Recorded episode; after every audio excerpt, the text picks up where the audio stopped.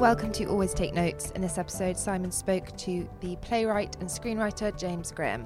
So, James is one of the most prominent uh, young playwrights in London, and we had a wide ranging conversation. We talked about what it is to be a playwright, how it works, how that world, which I'm not that familiar with, functions. We talked about some of his work researching and writing drama based on both contemporary and slightly older uh, political events. And we discussed his screenwriting work, particularly the Brexit project he did with Benedict Cumberbatch. Enjoy. So I'm here with James Graham. Uh, James, thanks so much for taking the time to be on the podcast. You're it's, welcome. Uh, excellent to have you here. I was wondering if we could dive in as, as a sort of starting point of our conversation. If you could talk about when when this house kind of exploded, like when did it sort of break out, and you felt you were like breaking out as a playwright. And my point of reference for this, as someone who doesn't know that much about theatre, is um, there's a Anthony Burgess novel called Earthly Powers. It's like a retelling of the. Do you know it? I don't actually. I've heard of it, but I've never read it. Yeah, it's basically a retelling of Life of Somerset Maugham, and it talks about like when he broke out as a playwright in 1917, and he goes from sort of living in a sort of filthy bedstead somewhere in London to being in a suite at the Ritz in like silk pajamas and stuff like that. So when you know when when were you clear that this was sort of going to be a big thing? Oh well, there was no silk pajamas or the Ritz. I still went back from my National Theatre play to my flat in Tooting. But um, it, I mean, yeah, it was uh, being at the National Theatre. I think for playwrights feels a bit like that's the mecca of playwriting. You you, you want to be there. It's, as soon as you walk down those corridors, you can feel the ghosts of, of actors and playwrights from the past. Um, and so this house was, um, I mean, I, I, it came about because in 2010 we had our first coalition government for many years, the first hung parliament since the 1970s. And I already knew of this story about um, the hung parliament of 74 to 79 being. Where from? I think you, you normally, I find you come across uh, new potential plays or films when you're doing another one. Yeah. So I think I was doing a play about Margaret Thatcher. Um, very early days, I was just getting started uh, at the Finborough Theatre, which is a tiny pub theatre in Earl's Court in London, and I was doing sort of a, a conventional biopic of Margaret Thatcher, and I came across the fact that the vote of no confidence that her into power in 1979 was this guy in Leeds. Was this guy in Leeds? It was. It was. It was, it was they fell. The government, Callaghan government, fell by one single vote. Um, and you can attribute that vote, if you wish, to a guy who couldn't make it down from Leeds because he was too ill. And I just thought, what has to happen for a parliament to get to the point when it can survive or be, or fall based yeah. on the presence of one man or not? So I sort of stored that in my head. And then when 2010 happened and the craziness of that hung parliament, I decided to just, you know, it's not original. It's what Shakespeare did and the Greeks did. You go back to a past equivalent to make sense of the now. And I'd always wanted to look at that building, Parliament. I'd been intimidated by it. I didn't know how it worked, um, but its rituals and procedures. So I thought maybe going back to this time, the 70s, would help make sense of the Conservative Lib Dem coalition. And just pitched it and went to the uh, artistic director. And I imagined I, in my head a line snaking out of the National Theatre the morning after the election that had that Tom Stoppard in it and Alan Bennett and David Hare all pitching, all pitching the same damn thing. Um, and thankfully, um, Nick Hytner, the director at the time, trusted me to go off and, and, and write it. And so, was is the big thing getting a play in the national, or did, was it was it then? Did it kind of was there a good review that broke it, or what sort of what was the key like? yeah, I think there's several stages. Getting getting the commission was felt uh, felt huge to me. I remember walking out onto the banks of the Thames, feeling not vindicated, feeling um, yeah validated would be the right word uh, about being a playwright. But then immediately imposter syndrome sets in yeah. as soon as you start to try and type. And it took me ages. I remember the first five, ten pages took me many, many months. How would you pitch it? Did you did you write a précis, or did you? No, just I just I sort of went in. Um, I didn't yet have probably the, the, name recognition to get all the way to the top of the building to the artistic director, but I knew the literary manager because he'd come and seen some of my shows in some of the smaller spaces, and he said, "And well, Hytner's been there by seven years or something by this point." By this right? point, yeah, and it was going yeah. well. They had Warhorse in the West End, and it, it, it was it was it was earning, it was punching above its weight, and it had a, a credibility as well, as well as a commercial success to it. Um, and so, as their job is to sort of find new writers, and they asked me if uh, I wanted to consider a commission. But I think what they were saying was, "Do you want to write a three-person, four-person play in a room, and we'll put it in the smallest space, and that's how you sort of earn your stripes yeah, as a yeah. writer." And I came back saying, "I think I want to write a three-hour epic with fifty characters in it. Is that all right? And I probably and these was. big like dynamic choreographed scenes. And yeah, I mean, I didn't know aesthetically or visually what it would look like, but I knew it was going to have to be a pretty big, pretty big thing. And they still whacked me in the smaller space. But I, did think I'm just going to make it impossible for them to not put me in the Olivier, and they put me in the the, the Cottesloe at the time before it moved to the Olivier. But yeah, so that feeling, I felt really, um, I just felt so happy, and then How old were you traumatized. Uh, that would have been, I think I was 28.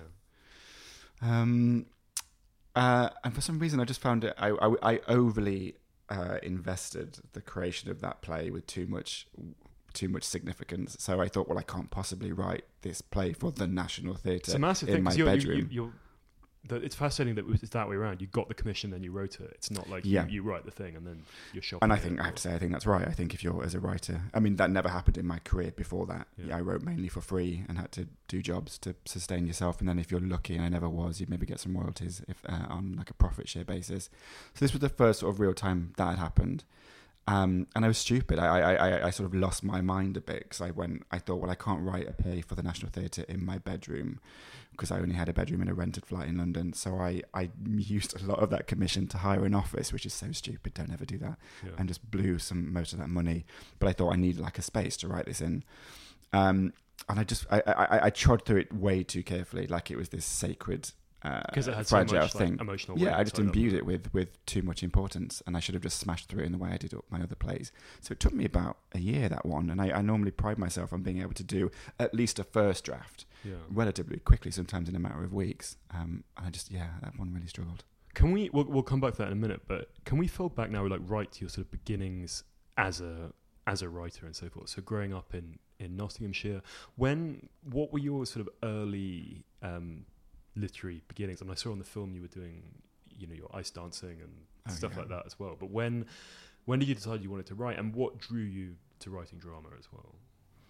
For me, it was television drama that really had a huge impact growing up. I didn't really have much theatre apart from the local panto every Yeah. Christmas and school school plays.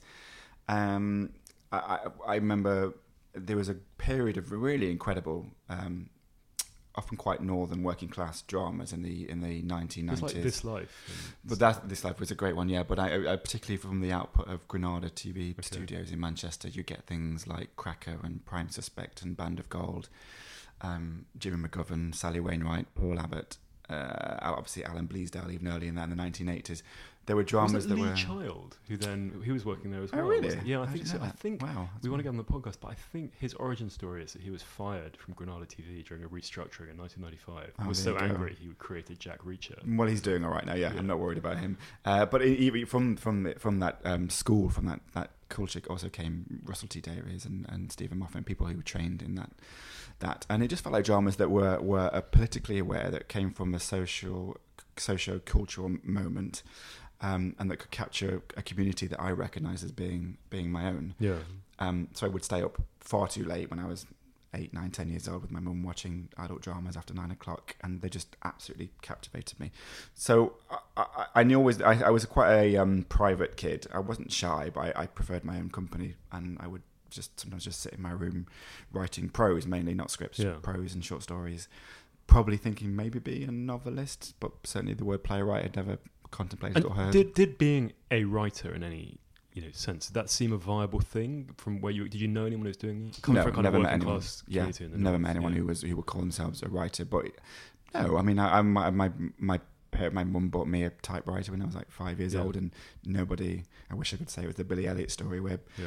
they tutted at me and rolled their eyes and wanted to send me down the mine. But actually, they were just very encouraging. They wanted, they were happy to read my my bad short stories and and let me go off and do school plays and, and things like that. So when we had Peter Moffat on, he said that you know he wanted to write plays. That was his thing, and then he wrote his first one, and then he was offered a TV commission. And he saw the financial difference between it, and his wife was like, "Right, this is what you're doing from now on." But did you did you want stuff on stage? Was that kind of key? Yeah, it wasn't uh, just a means to getting onto television. As soon as I discovered theatre, and I discovered it by acting in plays, in, in school plays, yeah. had a really good drama teacher who encouraged shy kids like me, but also cool kids on the football team to come and, and do do plays.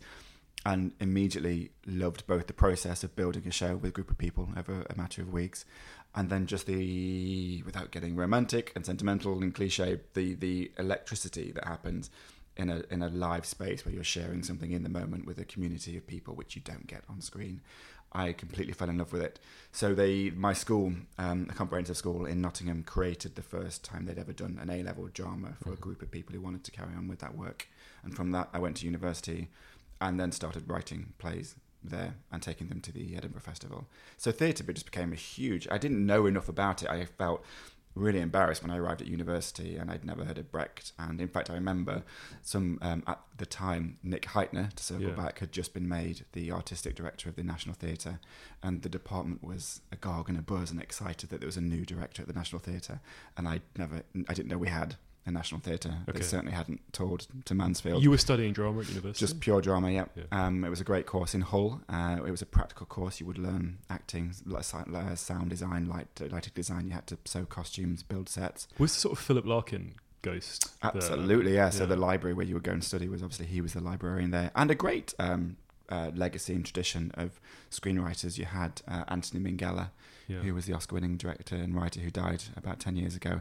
He came and did a workshop with us. Hull itself, um, recently, the City of Culture has John Godber, who is, I think, the most performed English-speaking playwright behind and Andrew. Marvell, right? Yeah, yeah, yeah, Yeah. and um, they have now. Now they have a great um, A less contemporary writer, but Yeah, sure. Um, so it felt yes, it felt like a writers' city and a, and a writers' department. But yeah, so it was theatre, theatre, theatre, and I was very happy just to stay. Were you still acting theatre. at that stage? Mm, sort of. I wasn't. I wasn't massively good. I was passable as an actor. Because how I'm again, you know, I, this is not real world, I know, but that, you know, being acting and writing, how much of a crossover is there between those two things? Do you think? Well, as we're seeing now, there's um, a, A real you know, buzz of Phoebe Waller-Bridge, Waller-Bridge, and uh, you know, go back to James Corden or Ricky Gervais, or mainly in comedy, I guess. But the excitement of having a um, a star vehicle for the person who's writing it feels. I don't know the, the sense of ownership and the complete owner, authored world that those those people can create. I um I think I think that's great, but I do believe that they're also entirely separate disciplines, and uh, I don't necessarily assume a great actor can, can be a great writer and vice versa. But I, what I do enjoy and what I do love is working with actors in a rehearsal room and trusting their instincts. And if they're struggling with something, um, you have to interrogate what that is, and if they if their their objective is confused, or if they're sorry to be cliched, their motivation isn't immediately apparent or satisfying. That's great. You you, want- you want to soak that up, that stuff up as a writer and listen to that.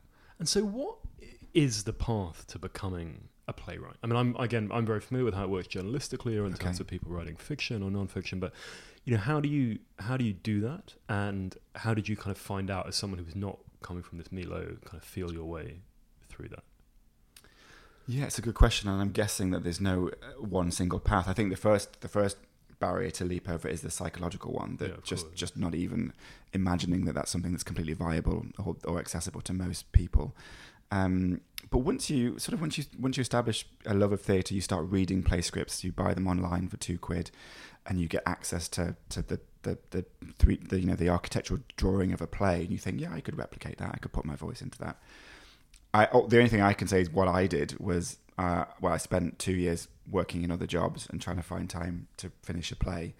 And then what other you- jobs were you doing? I was doing. I tried to do artistic, really related stuff. I was a stage doorkeeper at the Nottingham Theatre Royal, uh, which is basically the person backstage who welcomes new companies and sorts out dressing rooms and actors and the crew.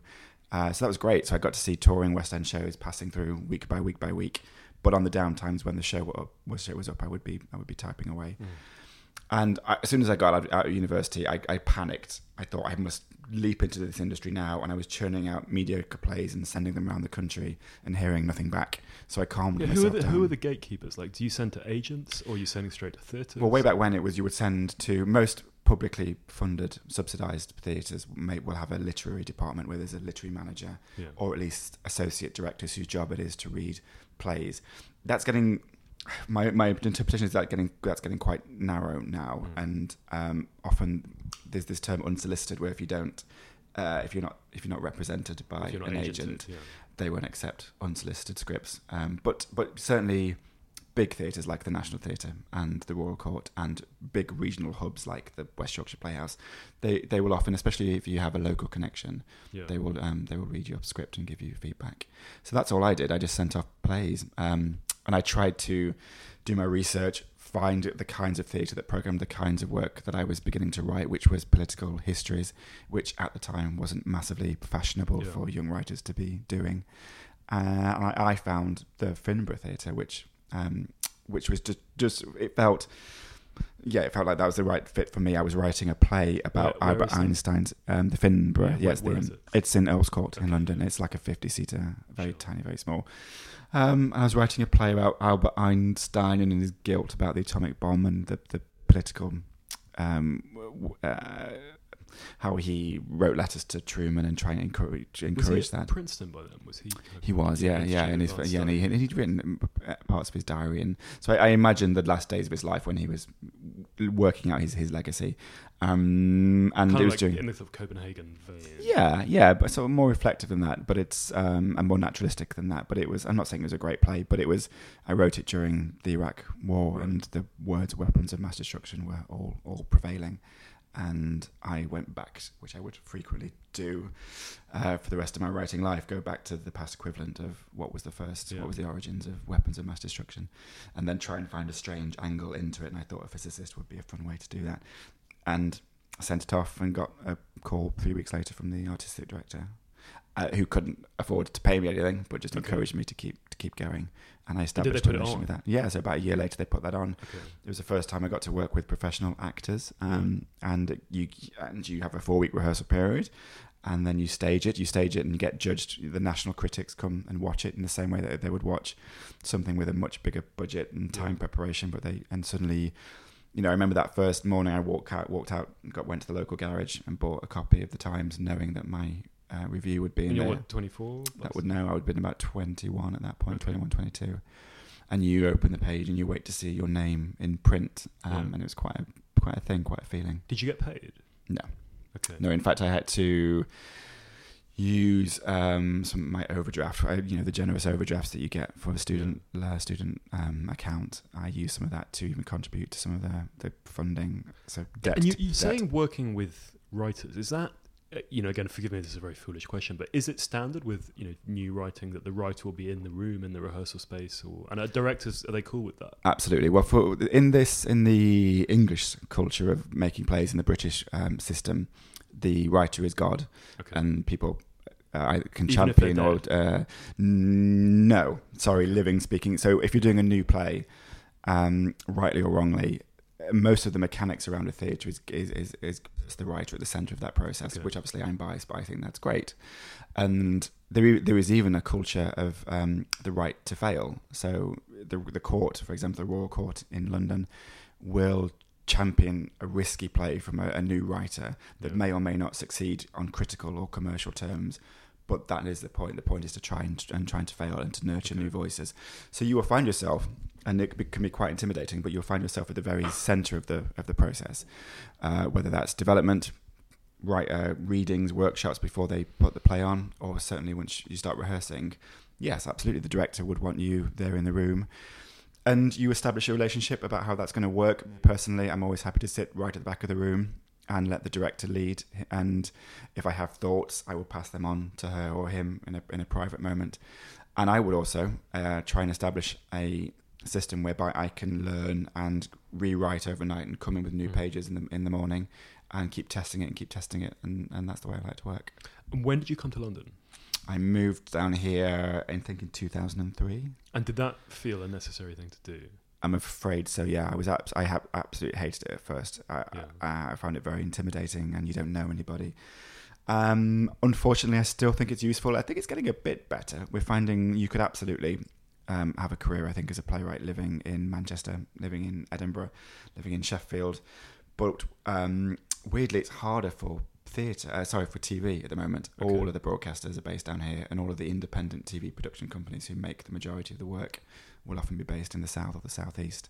So I find that the number of meetings you have to do on a, on a weekly basis when Yeah. you're developing a piece of television, you find, you find yourself in Soho far too often. all the time Yeah. and so how did you then make your way from when you you'd had what one thing performed professionally when you came down Yeah, um, I, I didn't. I wasn't able to financially support myself just from playwriting uh, for five years after that. I would say, Okay. um, and that was probably t- a television commission uh, for my first TV job.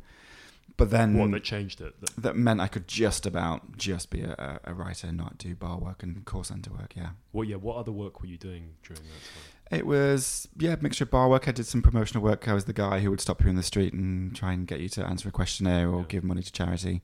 Um, I, I tried to do stuff that was flexible, so that meant I could, if I had to be in a rehearsal, I would be.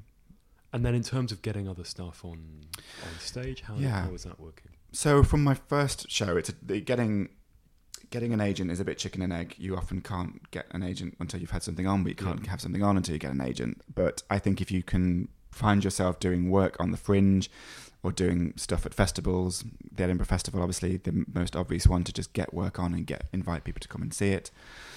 Um, I did get. I invited a t- uh, literary agents to come and watch the first play I did. and my first agent is still my agent Mhm. now, uh, who are Curtis Brown.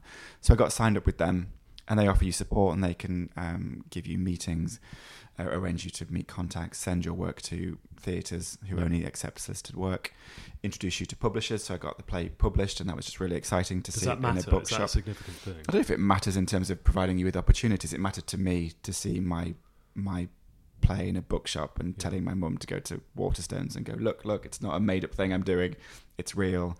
And it was online on Amazon, and that you know that stupid stuff just feels really important at the time. And in terms of the, the way the broader profession works, how many professional playwrights are there, say, in the UK? Or is that the wrong way to think about it? Are these people who are running TV here and plays here, or you know? I, I, I- couldn't say, but there's not enough from. And is there? A li- I mean, you're, you're obviously at the real top of this, but is there kind of a living in it? You know, if you look Yeah. at novelists, like the number of people who make a living purely writing prose fiction is pretty small. Um, but with with playwriting, is there? How, I mean, how do the kind of financials and economics of it? It's really brutal. I would say um, probably only twenty percent get to, get to sustain a, a decent living without Really? having to top it up with something else. Yeah. I think ultimately the, it, it, like being absolutely honest, that there is there. I, for the first eight years of my life, it was um, of my writing life, it was really tough. But you don't mind it because you think, well, I've got to earn my stripes, and Yeah. I didn't mind having to do other jobs. Um, and then then when I did my play at the National, this house, it for the first time the dynamic completely shifted because I that because that show transferred to the Olivier and there were a thousand seats in the Olivier and that show ran for about three months.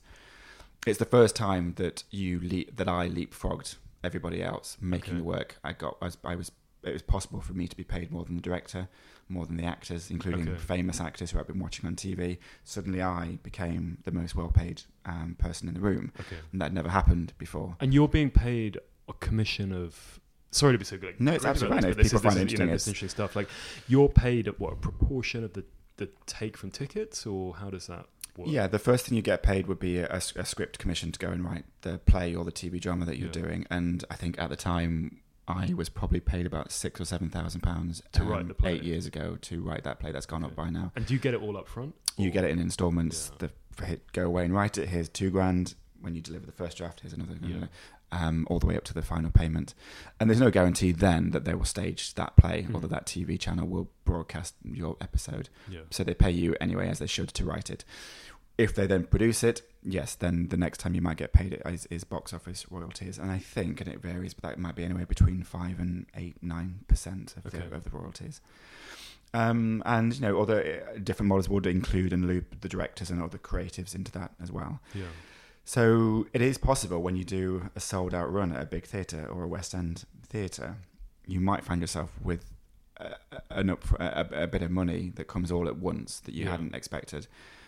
I would argue that um, that is absolutely right because not you don't know when your next play is going to be, Yeah. and I have never had a play on in the Olivier since, and it may be that it takes you five, ten years to get your next big How, play why, what got it into the Olivier?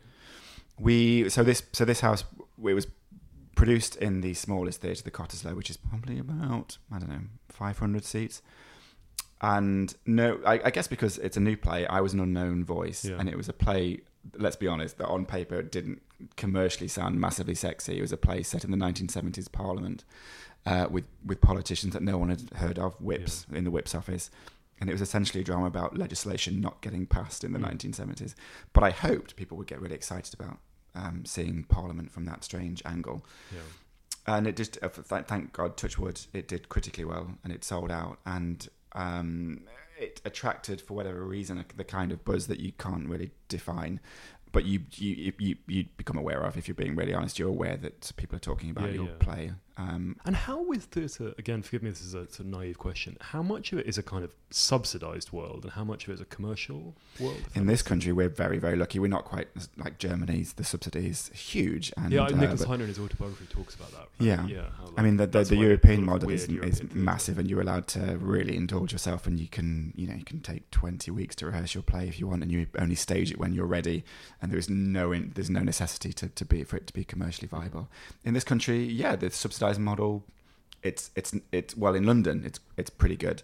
Um, and you know the National Theatre, the Royal Court, the Hampstead Theatre, the Donmar Warehouse. These are all places which get money from Yeah. the taxpayer uh, for them to allow to enact an artistic model that is slightly uh, that you're allowed to take risks with work.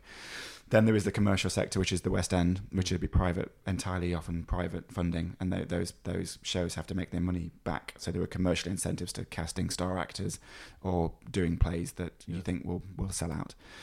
Um, in the in the it's it's tougher in, in regional theatres. The majority of the arts funding cuts that happened as a result of austerity have been absorbed by local councils withdrawing funding from most local theatres or arts bodies, so they have a much much tougher life. Um, And I was we're jumping around a bit here, but in in the film you sent me, there's the, the where you're talking about the play you write in the constituency office, where you're talking to Gloria De Piero. You say you, you wanted this to be a West End comedy, and you were like unashamed about that. Like, what is a West End comedy? What what makes what defines that? Yeah, I suppose I, I said that because I suppose I, I when I would travel down as a 16, 17 year old with my family, you I, the first theatre I ever experienced was big, tarty commercial stuff. I think Mm. the first thing I saw in the West End, like many people, was probably Les Mis.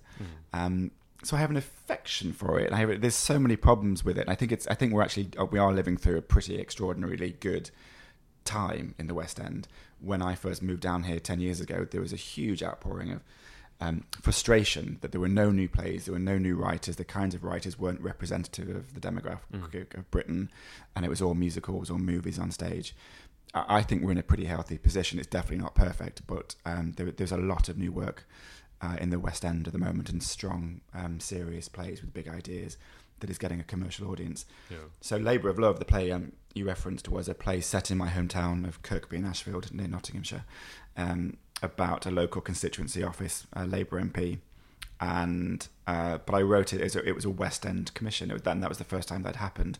Normally, you're attached to buildings and there's concrete and bricks, and you go in that building and you get a commission, and there's a rehearsal room in there.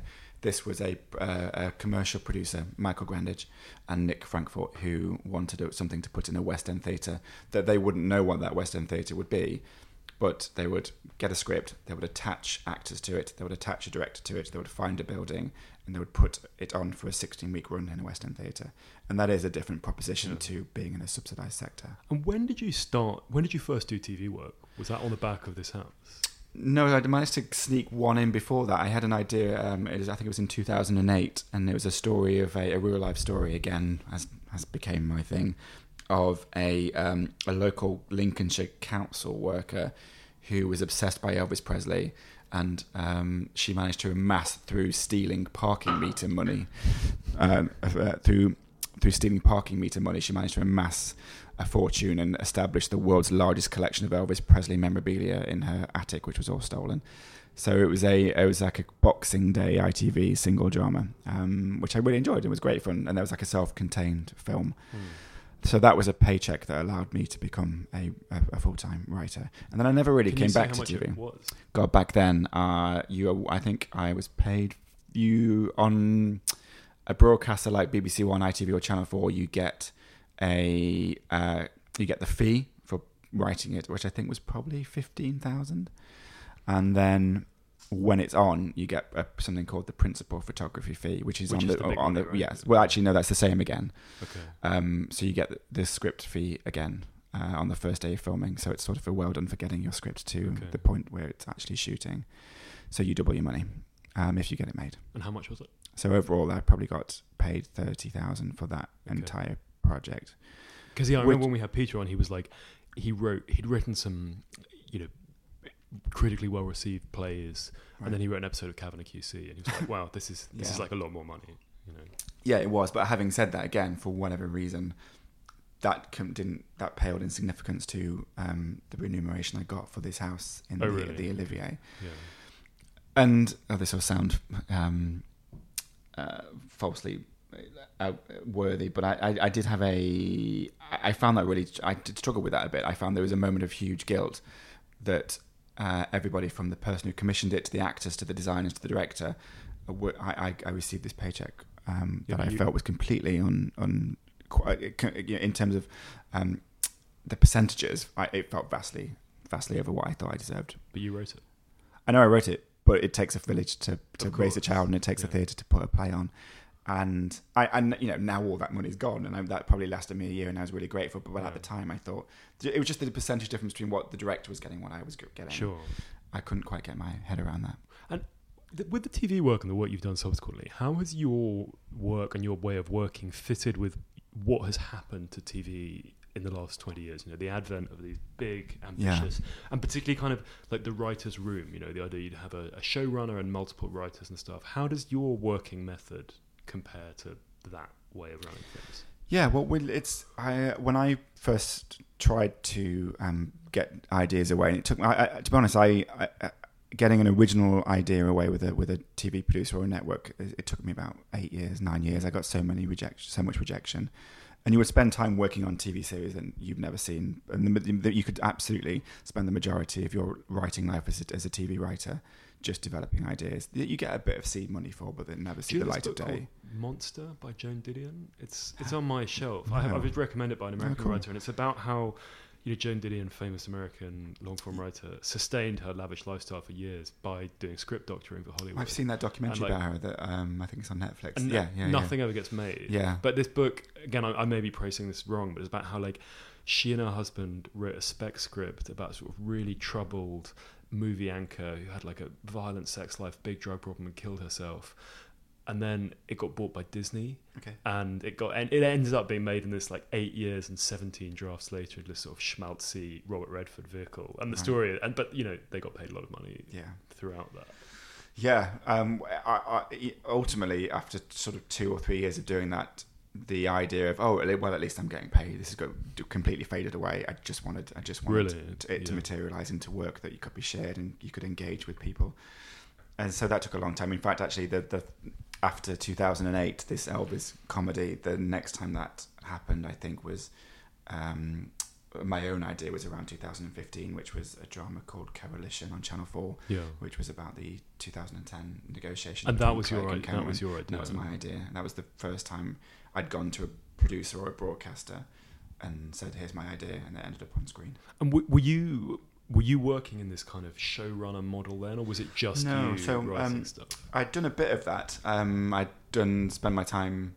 Quite a few, I think, quite a few of us uh, playwrights, screenwriters, you'd, you'd, who now get their own ideas on TV. People like Mike Bartlett for Dr. Foster or Jack Thorne or um, Lucy Kirkwood. They, uh, I did a stint on Lucy Prebble's Sex Diaries of a Call Girl, Okay. um, which was great fun. As a writer. as a writer, yeah. So you, and that was a, it was sort of an American model where you sit around it as a table of With- eight whiteboard. writers with a whiteboard.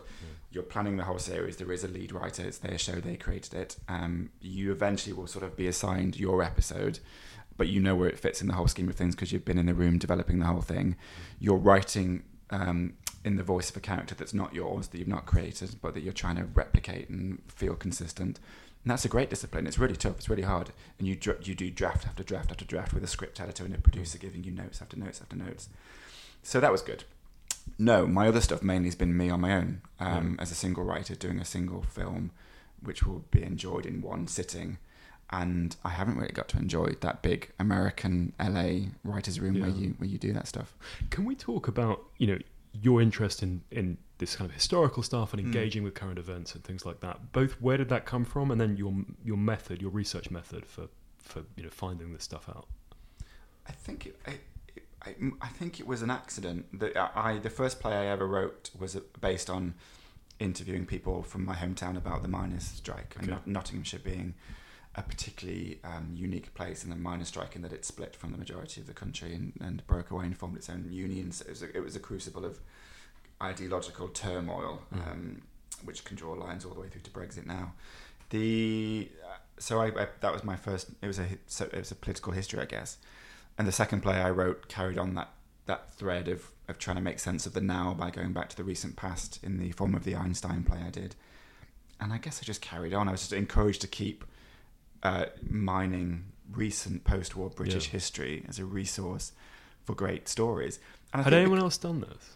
There's well, like it's, it, normally it's a thing that you do. It's the stuff that you're meant to do towards the end of your writing life, and you're meant to be called Sir David or Sir Tom before you even try it. And but you know those people like David Hare was a huge influence on me. The um his play Permanent Way was one of the first was the first play I saw at the National Theatre. Is that about the nationalisation of the? It was. So it was. A, a, it was a, again like m- hopefully my plays on paper. It's an absolutely unpromising idea for an en- entertaining night at the theatre. It was about the privatisation of the railways, but in it was this was this romantic idea about the, the death of Britain or the change of Britain being a different contract between people and the state or something ownership. Uh, and I found it absolutely devastating and glorious. So, yeah, politically motivated, probably vaguely historical stories. And I think because I am a narrative writer, I'm, I'm driven by story, which is not necessarily the case across British theatre and Mhm. certainly not across European theatre. The, you, you'll have heard people speaking of um, post drama, post dramatic plays. We, are, we were meant uh, with Brecht to be to have left story and narrative behind, and the purpose of theatre, particularly political theatre, was to provoke or experiment in different ways. It's all about form. It's about style. It's about what your intention is for the audience and what the audience should should leave. Whereas you write stories about Whereas I theatre. sort of write stories, and the argument against Brecht's argument against dramatic theatre, narratives with a beginning, a middle, and an end, is that it was, that was that was bourgeois and that was self-serving. Middle class people would go to the theatre and they'd be satisfied, and the point of theatre was not to satisfy you, it was to anger you, to provoke you, to to to, to unplug you from the matrix rather than Yeah. plug you into the matrix.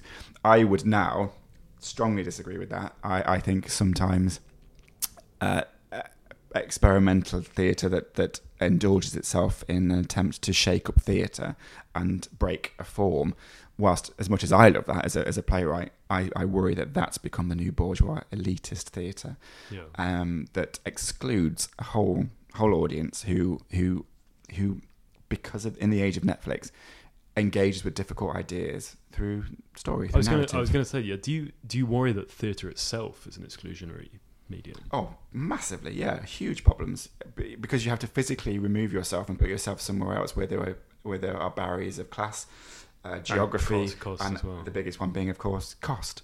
Yeah, you have to to get. You, there are people at the doors of a theatre saying, "Where's your ticket?" Or, if you I mean, don't I- give me, I- you can't come I in. think it's very interesting in that you know I, I often wonder about the different forms of writing in different times, and you know if you're an ambitious writer in 1590, you'd be writing verse drama, right? It was like what people did, or if you're an ambitious writer in 1815, you'd be writing like you know Byron type poetry.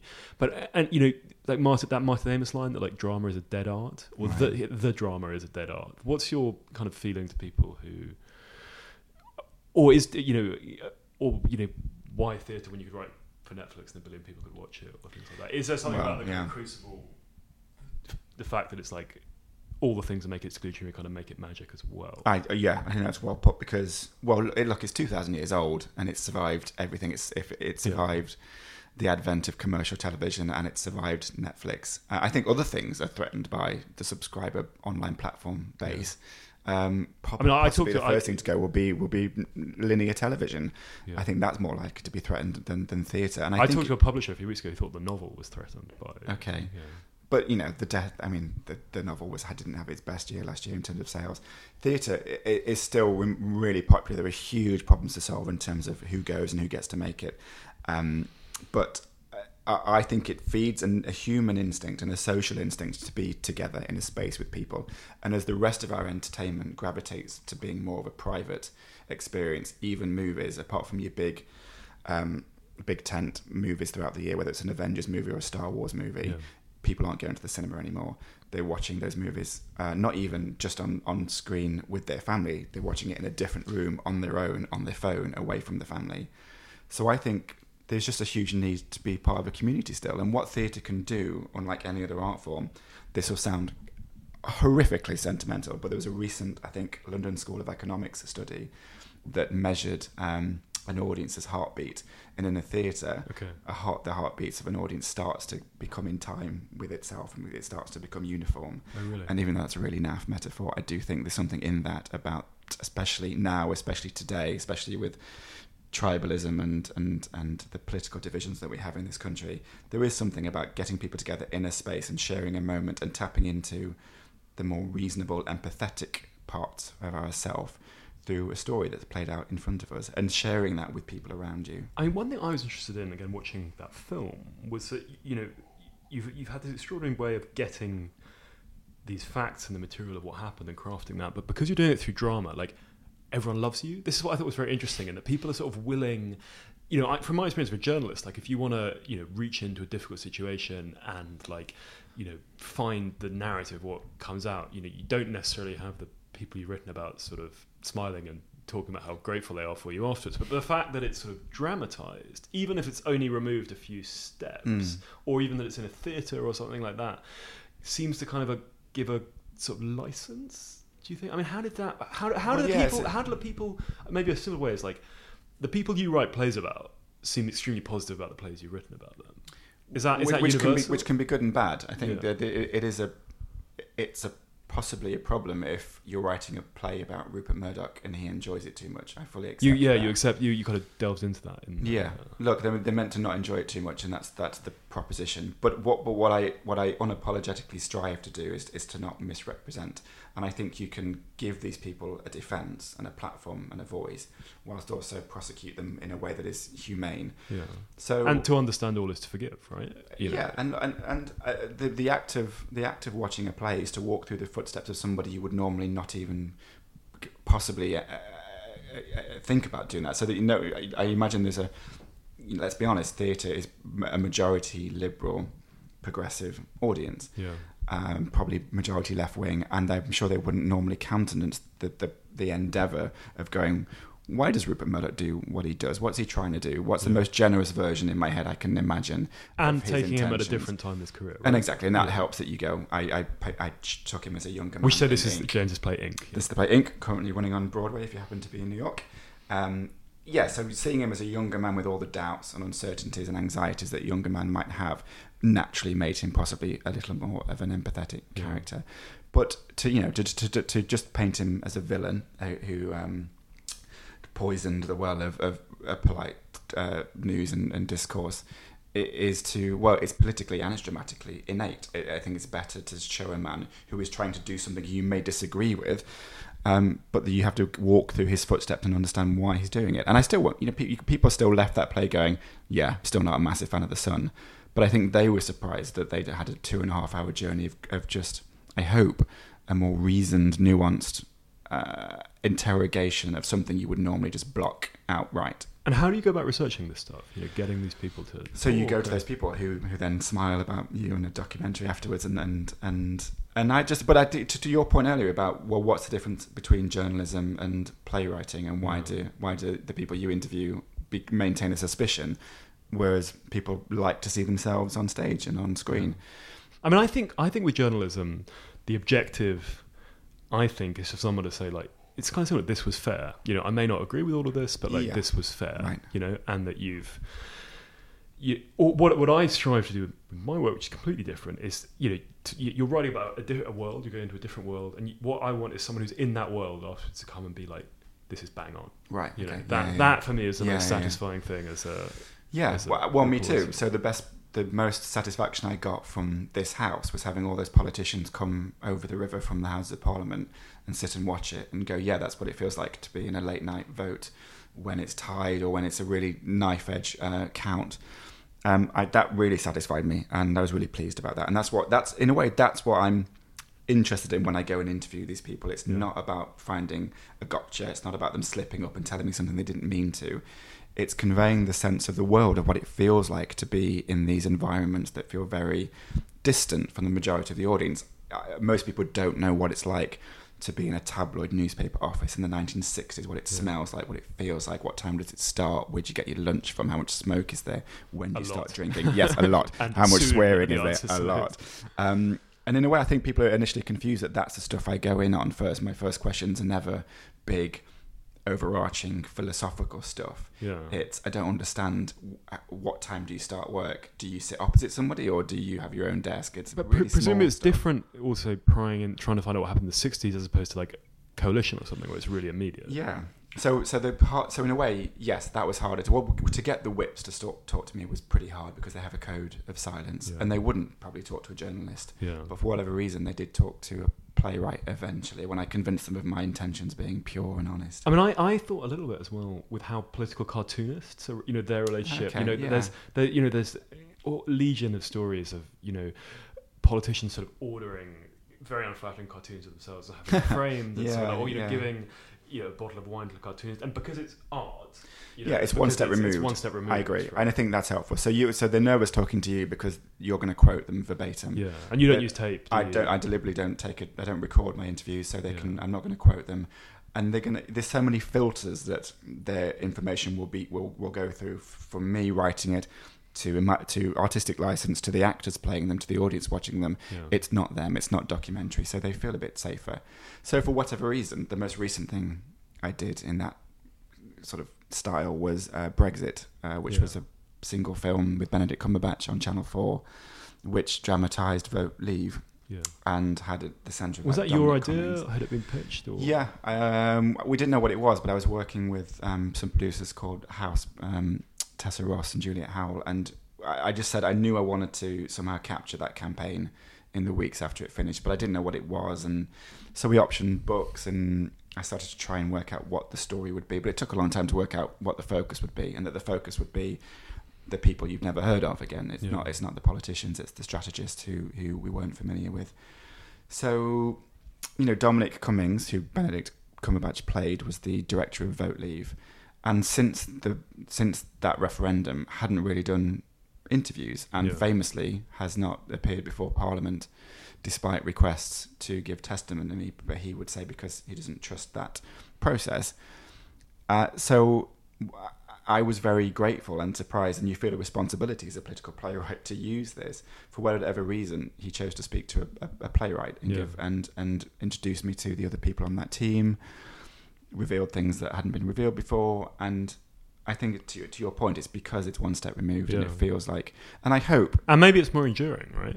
People think like it's, yeah, and you know, millions of people watch a TV drama, and maybe millions of people don't read a, a, a long Observer investigation, course, and, yeah. and so yeah, and I, I think the and the act of humanizing people, I think, is really important. I'm I'm a massive fan of you know the thick of it and Veep and the great tradition of bringing these people down through satire and through mocking them. I think that's Yeah. really important.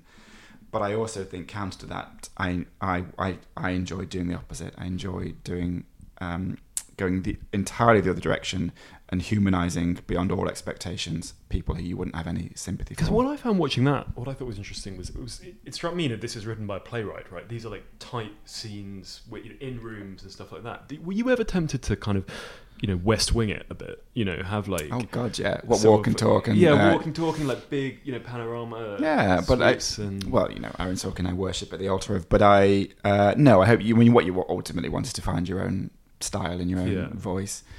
Um, but I love, I love, I get geekily uh, fascinated by systems and processes, and I, I'm a big believer that in unlocking process, how you how the sausage is made. how the sausage is made. Exactly. How, as a whip, you get uh, a drunk or a sad member of parliament through the lobbies from A to B. How you make a newspaper and sell it and survive. How you win a referendum campaign using data and messages. How you come up with those messages Yeah. and how you target them. I think within the the minutiae and the mundanity of that lies bigger, grander poetical truths. And I'd be really interested to know a bit about your, your writing process, and I'm wondering if we could link that with the Brexit thing and the script leak, right? So that an earlier an early draft is leaked. Yeah. Could you explain a bit about what your writing process is in terms of going through drafts, and you know what what was revealed then, and why Yeah. was it problematic that that was revealed at that stage? I think whether it's a film, TV drama, or a play, it's pretty much the same thing. I start researching, and I might do that for a couple of intense weeks. But then I'll eventually start trying to structure through planning what Okay. that story is by putting that information into Do you use what, that software program for writing scripts? Final draft, Yeah. yeah. It's kind of frustrating. It's the industry standard, and you have to use it. Right. So you have to buy it. It's like 300 quid. It's very annoying. But luckily, um, you might have a producer who might get it for you. Uh, and I write my screenplays on that, but I write my plays on Word. I don't know why. And, you know, the first day is. But you font. structure. You have a structure before you start writing dialogue. Pretty much, yeah. I know. Um, I know the destination. I know I'm driving from London to Leeds, and I'm probably going to stay on the A1. Yeah. But I will absolutely enjoy discovering a side road and going off in a different direction. But I just I wouldn't know how to start writing if I didn't know what the end was. Okay.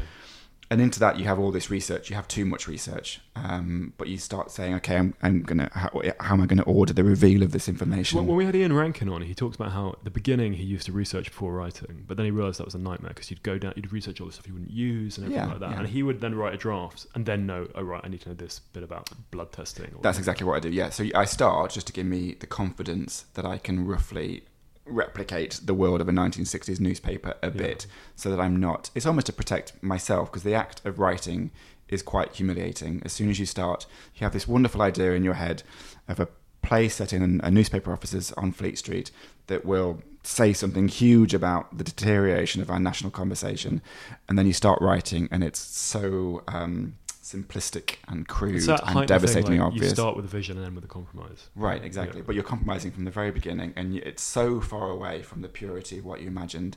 It's just humiliating, and I think that's why most people don't write. That's why most people stop Yeah. because it's devastating, um, and your ego takes such a battering, and you think I'm never going to get there. So I, I, I accumulate research for, in that sense first to protect me from going. No, I know, I know this stuff. I know I'm going to be able to shape this into a play. But then I will start writing because exactly as Ian said, you will think your play is about one thing, but it's, Yeah. that you suddenly discover it's about entirely something else. And at So- what stage will you share it? What how many drafts? I'm go through? reasonably resilient enough to pretty much always share the first draft. I Who think with a producer or a director. If it's TV, it'll be a producer, the people who commissioned you, and they will work with you on draft two, draft three, draft four before you show it the broadcaster before they Yeah. come in on it. With a play, yeah, with the director of the theatre. And so with Brexit, what was the version that got out, and how did that change between you? It was quite close to. Um, it was quite close to the first draft. Not who quite the first draft. We don't know. okay. But it will be. It was a kind of draft where you. well, unfortunately, there, there aren't many people who it could have been. Um, It was a reasonably tight circle at that point. So this was way before we had a director. This was way before we had cast and anything like that. Um, so what it in those sort of drafts, when you're building it with people that you trust, you just leave massive gaps. Mm. I was like, oh, insert insert research here. Yeah, I've yeah. no idea whether they met in a park. I don't know. Uh, this is the basic dialogue of I think what Arron Banks would say to Nigel Farage, but I don't know yet. Yeah. But you need to start, and then you go off and keep doing your research all the way through. So the draft that um, that leaked was yeah, uh, it was. I, I would say it was one of the drafts where I was feeling a bit fruity and reckless and trying to find a tone. So it was a mischievous draft where I was saying maybe we could ha- set them on a yacht and maybe we could have it. And Yeah. you know, you should be allowed as a writer to, um, in the privacy of your own mind and your own office, to play around with that stuff, never expecting that Steve Bannon, uh, as the advisor to Donald Trump, would get hold of a copy and feedback to it.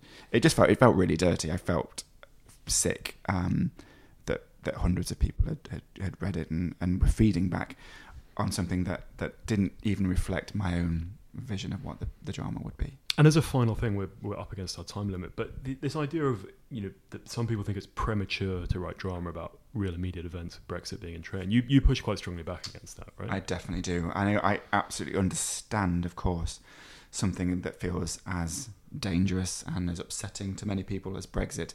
That of course there's a balance, there's a responsibility to that, to get it to get it right or to make sure you're doing it for the right reasons. But I just, I don't know what what we're now like six months since that broadcast, and I've never faced that level of scrutiny before. And some of it was apocalyptic. They would like this TV drama is going to bring down democracy, and Yeah.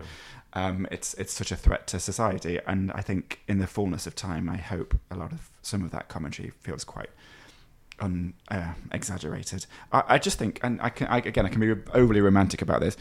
That is the purpose of drama since its since its inception in Greek times was to was to represent the events of the day through a narrative, through a form, through character, in order to make sense of it. And sometimes it was meant to be dangerous. Sometimes it was meant to be provocative.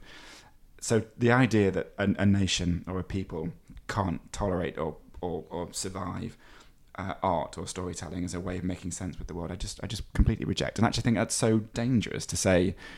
Uh, we have to wait for a story to for it to entirely run its course before artists can make art about Mm. it. That is ludicrous, and you tell that to the beat poets of the '60s or to the musicians who wrote uh, war protest songs.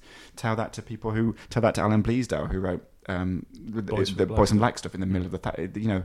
It's ludicrous. We have to use story to make sense of the world around us. All right, James. Well, look, that's an excellent note on which we'll finish. Thanks for being such a, a gracious and candid guest, and wishing you uh, all the best with your numerous projects. Thanks very much.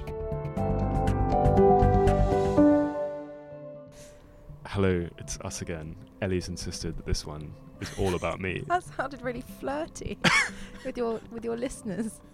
Hello, um, Simon. How was your chat with James Graham? I really enjoyed it, actually. Um, he has a lovely house in South London, an undisclosed location where we went to. Um, and what I found interesting with that is I don't really know that much about playwriting. Um, arguably, I don't know that much about journalism either. But it was like Can You know-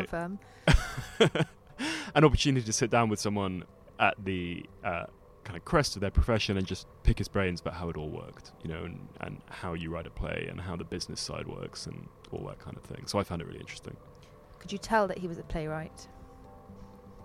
I mean, what are you saying? no, no idea. Was he dressed like William Shakespeare? he was not. Um, yeah, Was he I, sort of pithy and funny? I, I think the bigger distinction that I've seen on the show is not between like what kind of writer someone is, but between somebody who's primarily a writer and someone who's like running a newsroom. You know, when we've had editors on and stuff, they're different. Would you agree?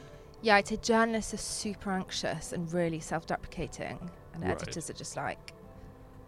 But hang on, are you drawing a distinction between journalists and editors? Aren't editors journalists? Yeah, but they're different, different, different minds. Different species. Yeah. Every re- every New York journalist that we've interviewed has been like absolutely certain that they haven't made it, That is true. and it's Yeah, yeah, yeah, yeah. very anxious about their. Yeah. So Graham, Graham definitely in the writer camp. Um, he, yeah, and definitely not. You know, kind of just coming from like a different world. You know, definitely something of the theatre about him. He'd done some acting and stuff so more like that. confident, You know, we, we've got a poet coming up, and I'm interested to see what they're like. I think there are different tortured. kind of, no doubt. But he, I really he want to didn't generalise all of our guests into little specific categories. Um, yeah. No, it, I, I found it very interesting, and but he's also like he's like man of the hour, right? Yeah. You know, his stuff's all over TV, and he's opening stuff on Broadway, and it's you know we when we when we have like very famous but very established writers, and we go like, when was the moment that you like made it big? You know, he's like at that moment, so Right. that was what was interesting about it. Um, and also talking about how like it's come up in the interview, but he'll grill, you know, he'll write this stuff about politicians and he's kind of reporting it out and, and all of that kind of thing. And they love him for it. It's like if you, you know, they feel completely different about being represented in a play than they would in like a documentary or in a piece of journalism. It's a bit like the political cartoon thing, Mm, you know? It's like mm. there's a sort of step, step away from that. Um, Have you ever written a play? I have never written a play. Have you? I've written poetry. I've written poems. Yeah, We've all been there.